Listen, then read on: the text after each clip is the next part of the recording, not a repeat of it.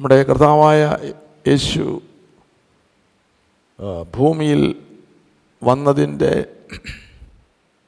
ബഹുവിധമായിട്ടുള്ള ഉദ്ദേശം നാം വചനത്തിലൂടെ ഗ്രഹിക്കേണ്ടതായിട്ടുണ്ട്. അല്ലേ? ഒരു ചെറിയ മേഖലയിൽ നിന്നുകൊണ്ട് നാം നമ്മുടെ ആത്മീക ജീവിതം നയിക്കുവാനായിട്ട് ആഗ്രഹിക്കുന്നുവെങ്കിൽ പല മേഖലകളിലും നമ്മൾ പരാജയപ്പെട്ട ജീവിതമായിരിക്കും നയിക്കുന്നത്. ഉള്ള ആത്മീക ജീവിതമെന്ന് പറയുമ്പോൾ ഒരു മുറി ഉപദേശത്തിന്റെ അടിസ്ഥാനത്തിലല്ല നമ്മുടെ ശരീരത്തിൽ അനേക അവയവങ്ങളുള്ളതുപോലെ നമ്മുടെ ഉള്ളിൽ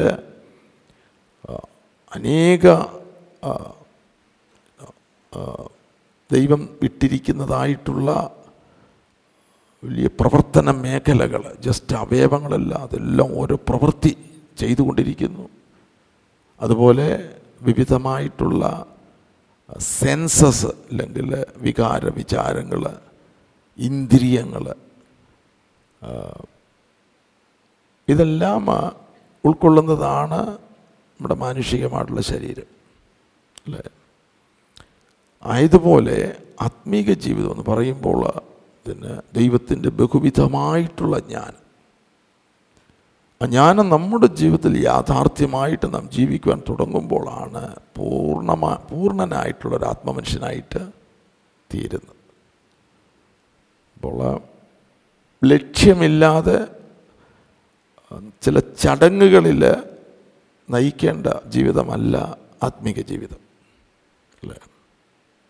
നമുക്ക് ആത്മാവ് നമ്മുടെ ഉള്ളിൽ വസിച്ചുകൊണ്ട് ആത്മീകമായിട്ടുള്ള ലക്ഷ്യം നമുക്ക് നൽകി അതിന്റെ നിറവേർ അത് നിറവേറുവാൻ തക്കവണ്ണം ദിനംതോറും വാഞ്ചിയോടും ആഗ്രഹത്തോടും ദാഹത്തോടും കൂടെ ജീവിക്കുന്നതാണ് ആത്മീക ജീവിതം. അല്ലേ? അങ്ങനെയാണ് ഓരോ ജീവനുള്ള കല്ലുകൾ പണിയപ്പെടുന്നത്. അങ്ങനെയുള്ള കല്ലുകളെ ചേർത്താണ് ആത്മീക ഗ്രഹമായിരിക്കുന്ന ദൈവത്തിന് നിവാസമാകേണ്ട ആത്മീക ഗ്രഹമായിരിക്കുന്ന ദൈവസഭ പണിയപ്പെടുന്നത് അപ്പോൾ അതിനെക്കുറിച്ചുള്ള ദൈവീക പരിജ്ഞാനം ആത്മാവിൽ ദൈവവചനത്തിലൂടെ എല്ലാവർക്കും ലഭിക്കേണ്ടതായിട്ടുണ്ട്. പ്രത്യേകിച്ച് ശുശ്രൂഷന്മാർക്ക് അതിനെക്കുറിച്ചുള്ള വലിയ ദർശനം ഉണ്ടായിരിക്കണം. അല്ലെ? മോശ മരുഭൂമിയിൽ ദൈവജനങ്ങളെ കൊണ്ടുവരുമ്പോൾ ദൈവത്തിന്റെ ഒരു പ്രധാന ഉദ്ദേശം ദൈവത്തിന് അവരുടെ മധ്യ വസിക്കുക വസിക്കണം. വസിക്കണമെങ്കിൽ ദൈവത്തിന് ആലയം ഉണ്ടായിരിക്കണം. അതായത് ദൈവിക വ്യവസ്ഥകൾ. ആലയം പണിയണമെങ്കിൽ പണിയപ്പെടണമെങ്കിൽ ദൈവം തന്നെ ആ മാതൃക മോശയ്ക്ക് നൽകേണ്ടതായിട്ടുണ്ട്. ആ മാതൃക വള്ളി പുള്ളി തെറ്റിപ്പാൻ പാടില്ല. അത് മോശയ്ക്ക് മാതൃക എപ്രകാരം കാണിച്ചുവോ അത് അതുപോലെ തന്നെ ഞാൻ കാണിക്കുന്ന മാതൃക പ്രകാരം ഞാൻ നിങ്ങളുടെ മധ്യേ വസിക്കേണ്ടതിന് നിങ്ങൾ എനിക്കൊരു വിശുദ്ധ മന്ദിരം ഉണ്ടാക്കണമ തിരുനിവാസവും അതിന്റെ ഉപകരണങ്ങളും ഞാൻ കാണിക്കുന്ന മാതൃക പ്രകാരം. അത് വള്ളി പുള്ളി തെറ്റാൻ പാടില്ല. അതിന് ഞാൻ ആത്മാവ് കൊണ്ട് നിറച്ചതായിട്ടുള്ള ദൈവത്തിന്റെ ദാസന്മാർ അവിടെ ഉണ്ടായിരുന്നു. അവരുടെ ഉള്ളിൽ ഈ ആലയത്തിന്റെ പണി അവരവരെ ഏൽപ്പിച്ചിരിക്കുന്നതിന് ദർശനം ദൈവം കൊടുത്തു. അങ്ങനെയാണ് അത് പണിയപ്പെടുന്നത്. അത് ദൈവത്തിന്റെ ഹിതപ്രകാരം പണിതു എന്നുള്ളത് എപ്രകാരമാണ് വെളിപ്പെടുന്നത്? പുറപ്പാട് പുസ്തകം നാൽപ്പതാമത്തെ അധ്യായത്തിൽ അതിന്റെ അവസാന ഭാഗങ്ങൾ നാം വായിക്കുമ്പോൾ അതിന്റെ മുപ്പത്തി നാല് മുതലുള്ള വാക്യങ്ങളിൽ അപ്പോൾ മേഘം സമാഗമന കൂടാരത്തെ മൂടി യഹോവയുടെ തേജസ് തിരുനിവാസത്തെ നിറച്ചു. അല്ലേ? ആത്മാവ് നമ്മുടെ മേലും ആത്മാവ് നമ്മുടെ ഉള്ളിലും. അകത്തും പുറത്തും മേഘം സമാഗമന കൂടാരത്തിന്മേൽ അധിവസിക്കുകയും അധികാരത്തോട് വസിക്കുക. ജസ്റ്റ് വന്ന് രണ്ടന്യഭാഷ പറഞ്ഞ് പോകുന്നതല്ല. ദൈവത്തിന്റെ പരിശുദ്ധാത്മാവ് നമ്മുടെ മേൽ വരുന്നത് നമ്മിൽ വസിക്കുവാൻ എന്നിട്ട് ആത്മാവിന്റെ പ്രബോധനയിലും ആലോചനയിലും അനുസരണയിലും ജീവിക്കുന്ന ജീവിതം. ഉള്ള എന്നാൽ ഓർപ്പിക്കുന്നത് പോലെ ഈ കാര്യാലയത്തിന്റെ പൂർണ കാര്യസ്ഥനായിട്ട്. അത് ദൈവ അധികാരത്തോടു കൂടെ വസിക്കുക. അധിവസിക്കുകയും യഹോവയുടെ തേജസ് തിരുനിവാസത്തെ മറയ്ക്കുകയും ചെയ്തതുകൊണ്ട് മോശയ്ക്ക് അകത്ത് കടപ്പാൻ കഴിഞ്ഞില്ല പ്രമാണപ്രകാരം പണി നടക്കുമ്പോളാണ് ദൈവവചനത്തിന്റെ അടിസ്ഥാനം വള്ളി പുള്ളി തെറ്റാ. ഈ ഒരു യാഥാർത്ഥ്യത്തിലേക്ക് പുതിയ നിയമസഭയ്ക്കും വരുവാൻ കഴിയുന്നു അല്ലേ? നമുക്കറിയണമെങ്കിൽ ഇതിന്റെ ആ വെളിപ്പാട് ഒന്ന് ക്രിസ്തുവിനെക്കുറിച്ചുള്ള വെളിപ്പാട് നമുക്ക് ലഭിക്കേണ്ടതായിട്ടുണ്ട്. ക്രിസ്തുവിനെ ചരിത്ര പുരുഷനായിട്ട് അറിയുക അറിയുവാനല്ല ജസ്റ്റ് യേശു യേശു എന്ന് വിളിച്ചുകൊണ്ട് ജീവിക്കുവാനല്ല യേശുവിനെക്കുറിച്ചുള്ള വെളിപ്പാട്. അല്ലേ? പോസ്തോലൻ പറയുമ്പോൾ ക്രിസ്തുവിനെ കുറിച്ചുള്ള പരിജ്ഞാനത്തിന്റെ ശ്രേഷ്ഠത നിമിത്തം. അത് ശ്രേഷ്ഠമായിട്ടുള്ള അനുഭവമാണ്. ശ്രേഷ്ഠത. അത് നമുക്ക് ആ ക്രിസ്തുവിനെ നമുക്ക് വെളിപ്പെടുവാൻ തുടങ്ങുമ്പോൾ വിശ്വാസത്തിന്റെ നായകനും പൂർത്തി വരുത്തുന്നതിനുമായ യേശു. അത് സ്വർഗീയനായ യേശു ക്രിസ്തുവാണ്. സ്വർഗീയൻ. എന്ന് പിതാവിന്റെ വലത്ത് ഭാഗത്തിരിക്കുന്നത് അപ്പോൾ യേശുവിനെ മനുഷ്യപുത്രനായിട്ട് ഗലീലയിൽ വന്ന യേശുവിനെ നമ്മൾ അറിയണം. അളവിൽ വെളിപ്പെടണം. ക്രൂശിൽ നമുക്ക് വേണ്ടി പരമയാഗമായ യേശുവിനെ നാം കാണണം. ഉയർത്തെഴുന്നേറ്റ യേശുവിനെയും നമുക്ക് വെളിപ്പെടണം അതോടൊപ്പം പ്രോബ്ലം അതിലുപരിയായിട്ട് സ്വർഗീയനായ യേശുവിനെ നമുക്ക് വെളിപ്പെടണം ഇത് വെളിപ്പെടാതെ നമുക്ക് സ്വർഗീയന്മാരാകുവാൻ സാധ്യമല്ല അല്ലേ? ഗലീലയിൽ വന്ന യേശു ജഡപ്രകാരം വന്ന യേശുവിനെ നമ്മൾ പ്രാരംഭമായിട്ട് അറിയുമ്പോഴാണ് രോഗസൗഖ്യവും നമ്മുടെ ആവശ്യങ്ങൾ അതോടൊപ്പം തന്നെ ഉപദേശങ്ങൾ പിന്നെ മൂന്നര വർഷക്കാലം യേശുവിന്റെ ജീവിതം യേശുവിന്റെ ശുശ്രൂഷ ഇതെല്ലാം നമുക്ക് മനസ്സിൽ ഇനോ അതും വെളിപ്പെടണം. ഇതുപോലെ ക്രൂശിൽ ഉള്ള യേശു എന്താണ് ക്രൂശിൽ യേശു ക്രിസ്തു സാധ്യമാക്കിയത്? അത് നമുക്ക് വെളിപ്പെടണം. അല്ല ജസ്റ്റ് സ്നാനപ്പെട്ട് കൈയടിച്ച് പാട്ട് പാടിയാലൊക്കെയല്ല ക്രൂശിലൂടെ നമുക്ക് എന്താണ് യേശു കർത്താവ് സാധ്യമാക്കിയത്? ഉയർപ്പിന്റെ മേഖല നാൽപ്പത് നാളോളോളം അവരോട് കൂടിയിരുന്നു. അപ്പോൾ ഉയർപ്പിന്റെ മേഖലയിലുള്ള യേശുവിനെ കാണും. അവിടെയാണ് ഉയർപ്പിന്റെ ജീവൻ. അല്ലേ? ഉയർപ്പിന്റെ ശക്തി. എന്നാൽ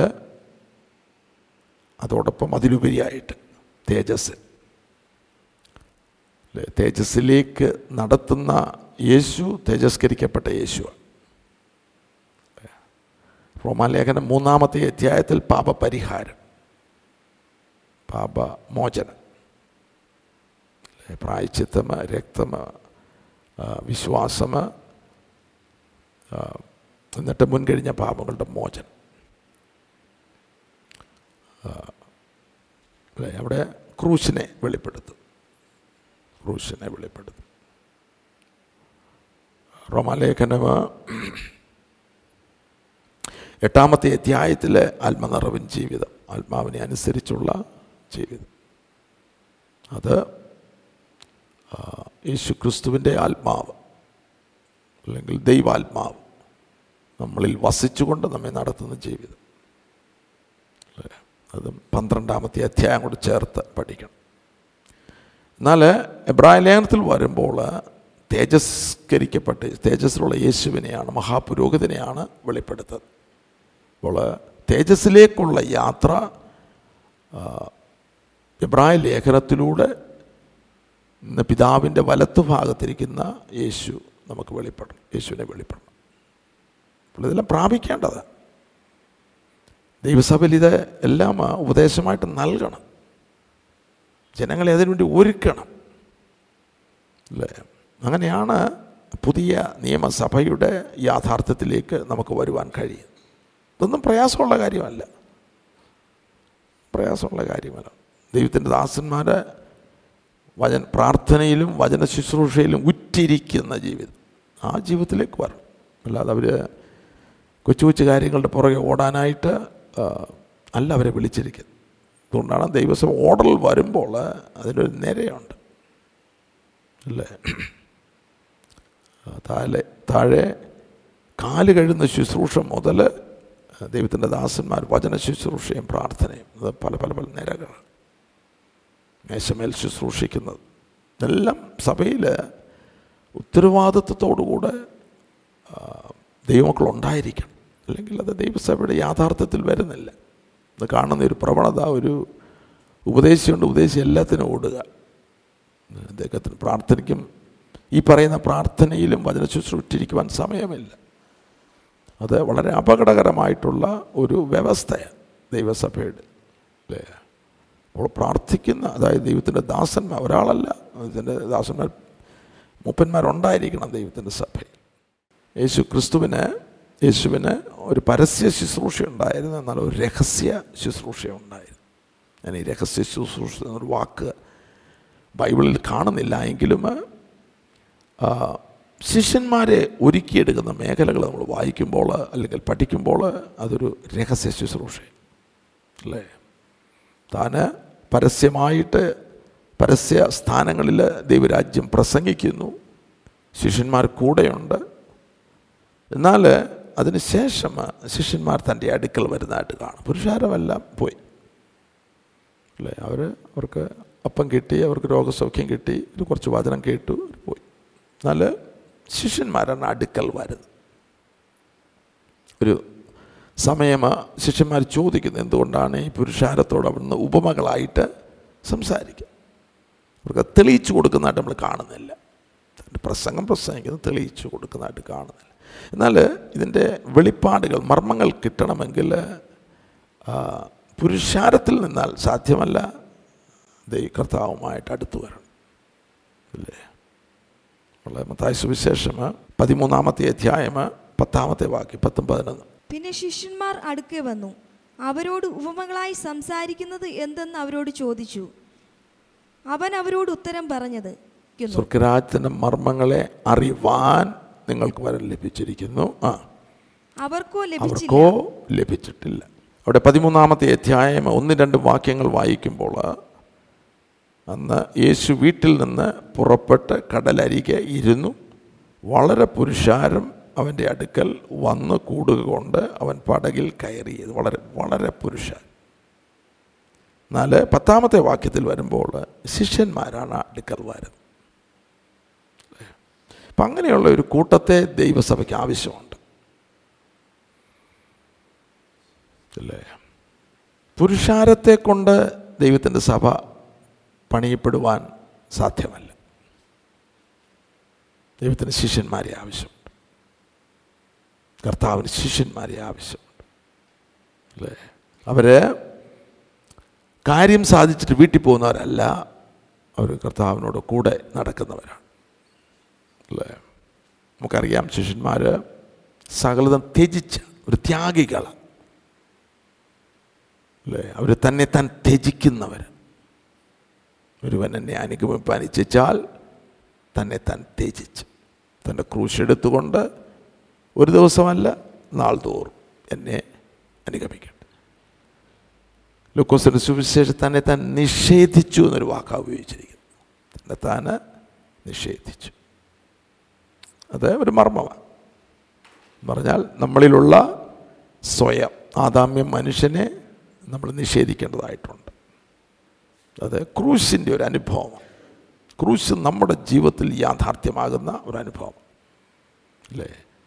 നമുക്കറിയാം യേശു യേശുവാണ് ക്രൂശിന്മേൽ പരമയാഗമായത്. എന്നാൽ അതിന്റെ യാഥാർത്ഥ്യം അല്ലെങ്കിൽ അതിന്റെ ആത്മീകമായിട്ടുള്ള ഒരു മേഖല നമ്മളിൽ യാഥാർത്ഥ്യമാകേണ്ടതായിട്ട് അതാണ് തന്നെ താൻ ത്യജിക്കുക നിഷേധിക്കുക ഞാൻ ക്രിസ്തുവിനോടുകൂടെ ക്രൂശിക്കപ്പെട്ടിരിക്കും നീ ജീവിക്കുന്നത് ഞാനല്ല ക്രിസ്തുവത്ര.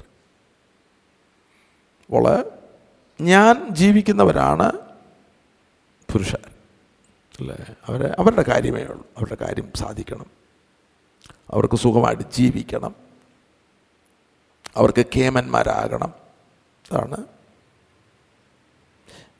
പുരുഷാർ അവരെ കൊണ്ടല്ല ദൈവത്തിന്റെ സഭ പണിയപ്പെടുന്നത്. നമ്മൾ ചെറിയ കൂട്ടമാണ് ഇവിടെ ഇരിക്കുന്നത് നിങ്ങളെല്ലാവരും ശിഷ്യന്മാരാകുവാനായിട്ട് ദൈവം ആഗ്രഹം കാരണം ഒരു വലിയ പണി നടക്കുവാനുണ്ട്. അല്ലേ? ഇന്ന് വ്യർത്ഥമായിട്ടുള്ള കാര്യങ്ങൾക്ക് വേണ്ടി സഭ സഭ എന്ന് പറയുമ്പോൾ അതിന്റെ മധ്യത്തിൽ സത്യമായതിന്റെ അടിസ്ഥാനത്തിൽ സത്യവചനത്തിന്റെ അടിസ്ഥാനത്തിൽ ഒരു പണി നടക്കുവാനുണ്ട്. സഭ പണിയപ്പെടേണ്ടതായിട്ട് ദൈവത്തിന്റെ സഭ. അല്ലേ? അല്ലേ? ഒരു ശിഷ്യനാകണം എന്ന് തീരുമാനമെടുത്തുകൊണ്ട് ആത്മീക യാത്ര ചെയ്യുന്നവർക്കായിട്ട് സ്തോത്രം. ആളല്ലൂയ അവരെയാണ് ഈ സഭയുടെ പണിക്ക് ദൈവസഭയുടെ പണിക്ക് ആവശ്യമായിരിക്കുന്നത്. ഇവിടെ നമ്മൾ വായിച്ചപ്പോൾ സ്വർഗരാജ്യത്തിന്റെ മർമ്മങ്ങളെ അറിവാൻ നിങ്ങൾക്ക് വരം ലഭിച്ചിരിക്കുന്നു. അവർക്കോ ലഭിച്ചിട്ടില്ല. അപ്പോൾ താവിന്റെ താവിന് മുഖപക്ഷമുണ്ടോ? കർത്താവിന് മുഖപക്ഷമില്ല. ആരടുക്കൽ വരുന്നുവോ അവരെ ശിഷ്യന്മാരാക്കുവാൻ ഈ സ്വർഗരാജ്യത്തിന്റെ മർമ്മങ്ങൾ അറിയി അറിയിക്കുവാനായിട്ട് ദൈവം ആഗ്രഹിക്കുന്നു. താവിന് മുഖപക്ഷമില്ല. എന്നാൽ അടുക്ക വരണം. എനിക്കൊരു ശിഷ്യനായി തീരണം. ഞാൻ എന്റെ ജഡത്തിനു വേണ്ടിയല്ല ഇനി ജീവിക്കുവാൻ ആഗ്രഹിക്കുന്നത്. എനിക്ക് എന്റെ യേശുവിന് വേണ്ടി ജീവിക്കണം. അത് ഹൃദയം തുറന്ന് സമർപ്പിച്ച് മുൻപോട്ട് കാൽ വയ്ക്കുന്നവരെയാണ് ആ, പാതയിലൂടെ കർത്താവ് നടത്തുവാൻ പോകുന്നത്. ഇതൊരു പാതയാണ്. അല്ലേ? ഇതൊരു മാർഗമാണ്. മാർഗം. പുസ്തകപ്രവർത്തനം മാർഗം എന്നൊരു വാക്ക് ഇറ്റ്സ് എ വേ ഞാൻ തന്നെ വഴിയും അല്ലെങ്കിൽ ഞാൻ തന്നെ മാർഗവും ജീവനും സത്യം. അപ്പോൾ പാതയെ പ്രവേശിച്ചല്ലേ ഒക്കത്തു അവർക്ക് മാത്രമേ ഈ യാഥാർത്ഥ്യത്തിൽ ദൈവവചനത്തിന്റെ യാഥാർത്ഥ്യത്തിൽ വരുവാൻ കഴിയുള്ളൂ. അങ്ങനെയുള്ള ജീവനുള്ള കല്ലുകൾ ചേർത്ത് ക്രിസ്തു എന്ന മൂലക്കല്ലിനോട് ചേർത്ത് പണിയപ്പെടുന്നതായിട്ടുള്ള ദൈവത്തിന്റെ സഭ. ദൈവത്തിന്റെ സഭ. ദൈവസഭയെക്കുറിച്ച് രണ്ട് മൂന്ന് വാക്യങ്ങൾ നമുക്ക് പ്രാരംഭത്തിൽ വായിക്കാം. ഒന്ന് തിമോത്തിയോസ് മൂന്നാമത്തെ അധ്യായം പതിനാല് പതിനഞ്ച്. ഞാൻ വേഗത്തിൽ നിന്റെ അടുക്കൽ വരും എന്ന് ആശിക്കുന്നു. താമസിച്ചു പോയാലോ സത്യത്തിന്റെ തൂണും അടിസ്ഥാനവുമായി ജീവനുള്ള ദൈവത്തിന്റെ സഭയാകുന്ന ദേവാലയത്തിൽ നടക്കേണ്ടത് എങ്ങനെയെന്ന് നീ അറിയേണ്ടതിന് ഇത് എഴുതുന്നു. അപ്പോൾ ഈ ലേഖനം എഴു എഴുതുന്നത് ജീവനുള്ള ദൈവത്തിന്റെ സഭയിൽ നടക്കേണ്ടത്. എങ്ങനെയെന്ന് വെളിപ്പെടുത്തുവാനായിട്ടാണ് ഈ ലേഖനം എഴുതുന്നത്. ഇവിടെ രണ്ട് മൂന്ന് കാര്യങ്ങൾ നമ്മൾ സൂക്ഷിച്ച് നോക്കണം. ഒന്ന് ദൈവസഭയെപ്പറ്റി പറയുമ്പോൾ അത് സത്യത്തിന്റെ തൂണുമ അടിസ്ഥാനവും സത്യത്തിന്റെ തൂണും അടിസ്ഥാനം.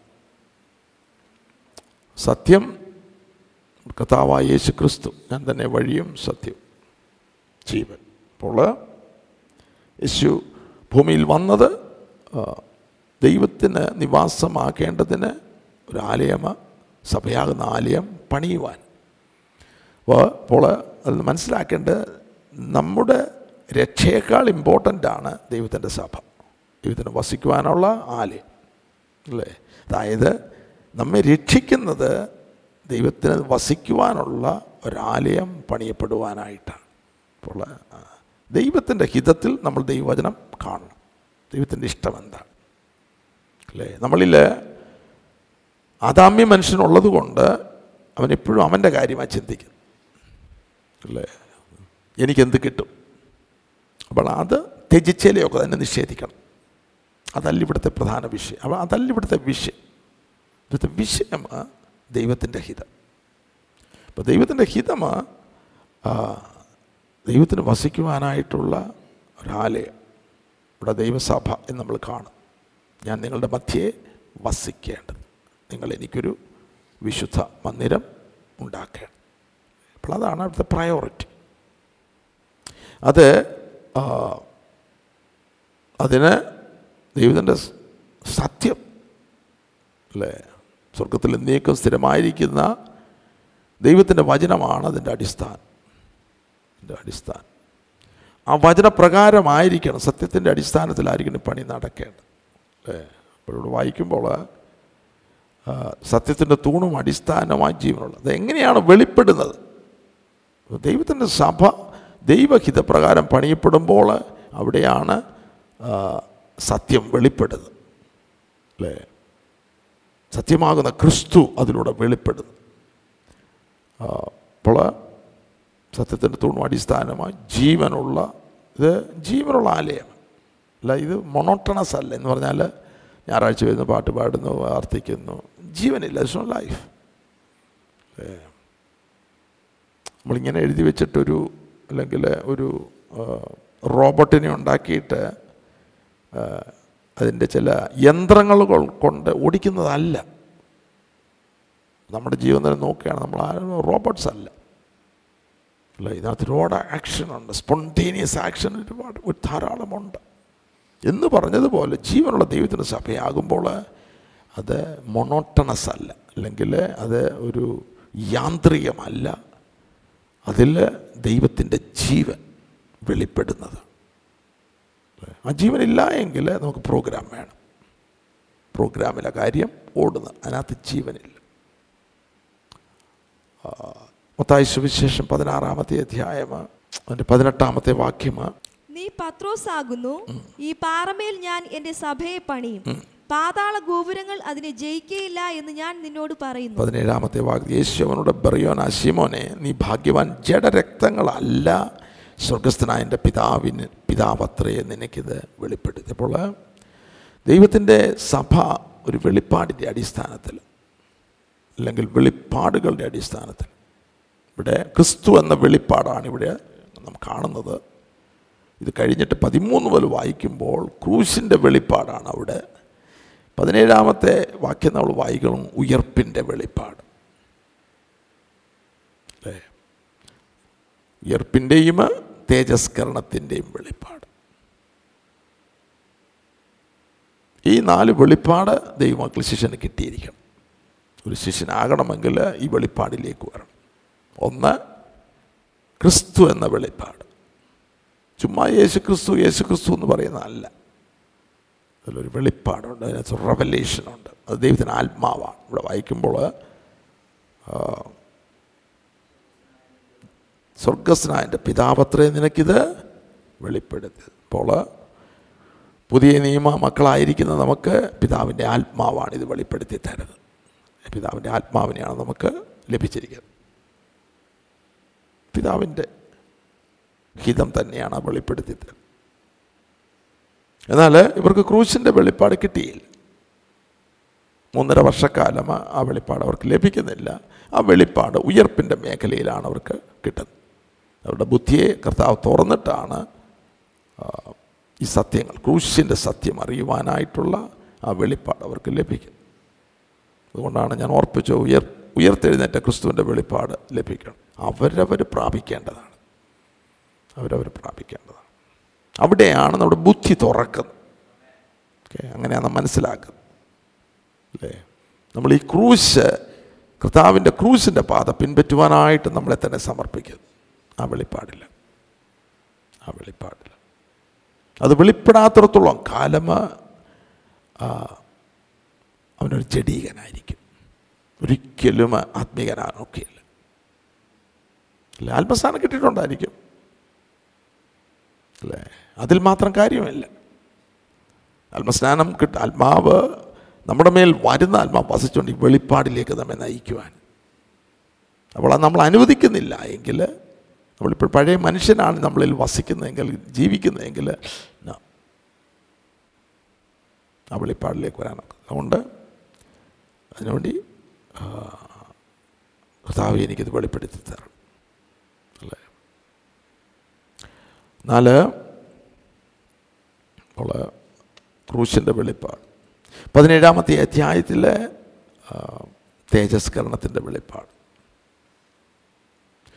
അവിടെ പതിനേഴാമത്തെ അധ്യായത്തിൽ അവരെ വെളിപ്പെടുത്തുന്ന ക്രൂശിലൂടെ മാത്രമേ തേജസ്സിന്റെ വെളിപ്പാടിലേക്ക് അല്ലെങ്കിൽ തേജസ്കരണത്തിലേക്ക് വരുവാൻ കഴിയുക അപ്പോൾ കഥാവായ യേശു ക്രിസ്തുവിന്റെ ക്രൂശിനോട് അനുരൂപരാകുന്നത് അവനോടുകൂടെ റോമാലയിൽ ആറാമത്തെ അധ്യായത്തിൽ പാപസംബന്ധമായി മരിച്ചവരായ നിങ്ങൾ പാപത്തിൽ ജീവിക്കുന്നത് എങ്ങനെ? അല്ല യേശുക്രിസ്തുവിനോട് ചേരുവാൻ സ്നാനമേറ്റവരായ നാം എല്ലാവരും അവന്റെ മരണത്തിൽ പങ്കാളികളാകുവാൻ സ്നാനമേറ്റു. അപ്പോൾ അതൊരു പ്രായോഗികമാണ്. അല്ല അതൊരു തിയോളജി അല്ല ജസ്റ്റ് തിയറി അല്ല അത് പ്രായോഗികം. എന്താണ്?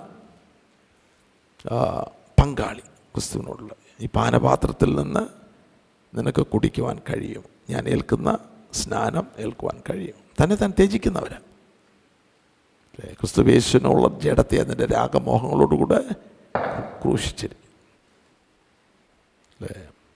അവരെന്നും രാവിലെ പ്രാർത്ഥിച്ച് ആരംഭിക്കുമ്പോഴേ പ്രാർത്ഥന ഉണ്ടോ കർത്താവേ ഇന്ന് ക്രൂശിന്റെ അനുഭവത്തിൽ ജീവിപ്പാൻ എന്ന് പറഞ്ഞാൽ രാഗവും മോഹവും ഒന്നും ഇല്ലാത്തൊരു ജീവിതം. അങ്ങനെ നമ്മൾ നിരന്തരം പ്രാർത്ഥിക്കാൻ തുടങ്ങുമ്പോൾ ഇച്ഛകളെല്ലാം നമ്മുടെ ജഡീക ഇച്ഛകളെല്ലാം നഷ്ടപ്പെടും. അപ്പോൾ എന്താ അനുഗ്രഹിക്കപ്പെട്ട ജീവിതമാണെന്നറിയാം പിന്നെ നമുക്ക് ജഡീക ആഗ്രഹങ്ങളൊന്നും എനിക്ക് അത് വേണം എനിക്കത് വേണം ഇത് കിട്ടിയാലേ ഒക്കുള്ളൂ. സോൾഗോ പക്ഷേ അതൊരു പാതയാണ്. ആ പാതയിലൂടെ വലിയ യുദ്ധമുണ്ട് അവിടെ. ജഡാഭിലാഷമ ഇതൊരു യുദ്ധമാണ്. യഗ്ലാത്തി ലേഖനത്തിൽ അഞ്ചാമത്തെ അധ്യായത്തിൽ ഹലലൂയ സ്തോത്രം. അതിന്റെ പതിനാറ് പതിനേഴ് പതിനേഴ്. ജഠാഭിലാഷം ആത്മാവിനും ആത്മാഭിലാഷം ജഡത്തിനും വിരോധമായിരിക്കും. നിങ്ങൾ ഇച്ഛിക്കുന്നത് ചെയ്യാതെ വണ്ണം അവ തമ്മിൽ പ്രതികൂലമല്ലോ. അല്ലേ? പ്രതികൂലമല്ലോ. അപ്പോൾ ഇത് യുദ്ധമാണ് ഇത് ഗലാത്ത് ലേഖനം നാലിന്റെ ഇരുപത്തി ഒൻപതാമത്തെ വാക്യത്തിൽ ഗലാത്ത് ലേഖനം നാലിന്റെ ഇരുപത്തി ഒൻപത് എന്നാൽ അന്ന് ജഡപ്രകാരം ജനിച്ചവൻ ആത്മപ്രകാരം ജനിച്ചവനെ ഉപദ്രവിച്ചതുപോലെ ഇന്നും കാണുന്നു. അപ്പോൾ നമ്മളിൽ ജഡപ്രകാരം ജനിച്ചതൊന്നുണ്ട്. യഥാർത്ഥമായിട്ട് വീണ്ടും ജനിച്ചവരിൽ ആത്മപ്രകാരം ജനിച്ചതുമുണ്ട്. എന്നാൽ ഇത് തമ്മിൽ വലിയ യുദ്ധമാണ്. ജഡപ്രകാരം ജനിച്ച സമ്മതിക്കത്തില്ല. വലിയ ദൈവമക്കളുടെ ഒരു വലിയ കൂട്ടം ആ ജഡപ്രകാരം ജനിച്ചവന്റെ ജീവിതമാണ് നയിക്കുന്നത്. കാരണം പല ഒരു വലിയ കൂട്ടം അജ്ഞതയിൽ കിടക്കുന്നതുകൊണ്ടാണ് യാഥാർത്ഥ്യത്തിൽ വരുവാൻ കഴിയാത്തത്. ഞാൻ വിശ്വാസസ്നാനം ആത്മസ്നാനം രണ്ട് സ്നാനം സ്നാനങ്ങളെക്കുറിച്ചുള്ള ഉപദേശം. അപ്പോൾ ഒരുവനെ വിശ്വാസത്തിലേക്ക് നടത്തുമ്പോൾ ഇത് രണ്ട് പഠിപ്പിച്ചല്ലേ ഒക്കത്തുള്ളൂ വിശ്വാസസ്നാനവും ആത്മസ്നാനം വിശ്വാസനാനം സ്വീകരിക്കുന്ന എന്തിനാണ്? ആത്മസ്നാനത്തിന് വേണ്ടി. ആത്മാസ്നാനം പ്രാപിക്കാത്ത ഇങ്ങനെ ഒരു കൂട്ടം കൊണ്ട് സഭ നിറയുക. അല്ലേ? ശമരിയിൽ ആത്മാവ് വന്നിരുന്നില്ല. സ്നാനപ്പെട്ടു പക്ഷേ ആത്മാവ് അവരുടെ മേൽ വന്നിരുന്നില്ല. അപ്പോഴാണ് പത്രോസും യോഹന്നാനും കടന്നവർക്ക് വേണ്ടി പ്രാർത്ഥിക്കുമ്പോഴാണ് അവരുടെ മേൽ ആത്മാവ് വരുന്നത് എഫ് എസ് ഓസിൽ നിങ്ങൾ വിശ്വസിച്ചിട്ട് പരിശുദ്ധാത്മാവിനെ പ്രാപിച്ചു. അപ്പോൾ അപ്പോസ്തോലിക സഭയിൽ പുതിയ നിയമ സഭയിൽ വിശ്വാസ സ്നാനമെന്ന് പറയുമ്പോൾ ആത്മസ്നാനം പ്രാപിച്ചില്ലേ ഒക്കത്തുള്ളൂ. ഒരു സ്നാനം കൊണ്ട് എന്റെ പൂർത്തീകരണത്തിലേക്ക് വരുന്നില്ല. എനിക്കത് ഇത്ര ആത്മാവിനോട് വളരെ വ്യക്തമായിട്ട് സംസാരിക്കുന്നു വചനത്തിലൂടെ. ഞാൻ നിങ്ങളെ മാനസാന്തരത്തിനായിട്ട് വെള്ളത്തിൽ സ്നാനമേൽപ്പിക്കുന്നതേ ഉള്ളൂ. എന്നാൽ എന്റെ പിന്നാലെ ഇവരും വരുന്നു. അവൻ നിങ്ങളെ പരിശുദ്ധാത്മാവിന് തീരുമ അതാണ് ഇമ്പോർട്ടന്റ് അതാണ് ഡെസ്റ്റിനേഷൻ മൂന്ന് പ്രകാശനം. മത്തായി സുവിശേഷം പതിനാറ് പതിനേഴ്. നമുക്ക് ലഭിച്ചിരിക്കണം. അല്ലേ? നമുക്ക് ലഭിച്ചിരിക്കണം. എന്താണ്? യേശു ക്രിസ്തു ക്രിസ്തു യേശു ക്രിസ്തു എന്ന വെളിപ്പാട്. എന്താണ് ക്രൂശിന്റെ വെളിപ്പാട്. ഇതാണ് തേജസ്കരണത്തിന്റെ വെളിപ്പാട്. അത് വചനത്തിലൂടെയാണ് നമുക്ക് ലഭിക്കേണ്ടത്. കാരണം വിശ്വാസത്തിന്റെ നായകനും പൂർത്തി വരുത്തുന്നതിനുമായ യേശുവിനെ. അത് സ്വർഗസ്ഥലങ്ങളിലിരിക്കുന്ന മഹാപുരോഹിതനായ യേശു കർത്താവാണ്. അല്ലേ? ബ്രായലേനം പന്ത്രണ്ടാമത്തെ അധ്യായത്തിൽ. വിശ്വാസന നായ അപ്പോൾ പൂർത്തീകരണമുണ്ട്. അടിസ്ഥാനമുണ്ട്. അതിന്റെ മുകളിലൊരു പണിയുണ്ട്. അല്ലേ? പിന്നെ അതിന്റെ ഫിനിഷിങ് വർക്കുകളെല്ലാം ഉണ്ട്. പിന്നെ അത് ഫങ്ഷൻ ചെയ്യേണ്ടതായിട്ടുണ്ട്. അപ്പോൾ ഇതാണ് ആത്മീക ജീവിതം. അടിസ്ഥാനമില്ല ഒന്നുമില്ല അടിസ്ഥാനമില്ല ഒന്നുമില്ല എന്ന് അടിസ്ഥാനം ഇല്ല. പൊതുവായിട്ട്. ഏതൊക്കെ നമ്മൾ കാണിക്കുന്നു ഒന്ന് രണ്ട് ചടങ്ങൾ ചെയ്യുന്നു കുറച്ചുപേര് സ്നാനപ്പെടുത്തുന്നു കൊണ്ടുവരുന്നു. അപ്പോൾ സ്നാനങ്ങളെക്കുറിച്ചുള്ള ഉപദേശം അടിസ്ഥാനമാണ്. അല്ലേ? ലേഖനം ആറാമത്തെ അധ്യായത്തിൽ. അവിടെ സ്നാനങ്ങളെക്കുറിച്ച് അവിടെ നിർജീവ പ്രവൃത്തികളെക്കുറിച്ചുള്ള മാനസാന്തരം ദൈവത്തിങ്കിലേക്കുള്ള വിശ്വാസം സ്നാനങ്ങളെക്കുറിച്ചുള്ള ഉപദേശം.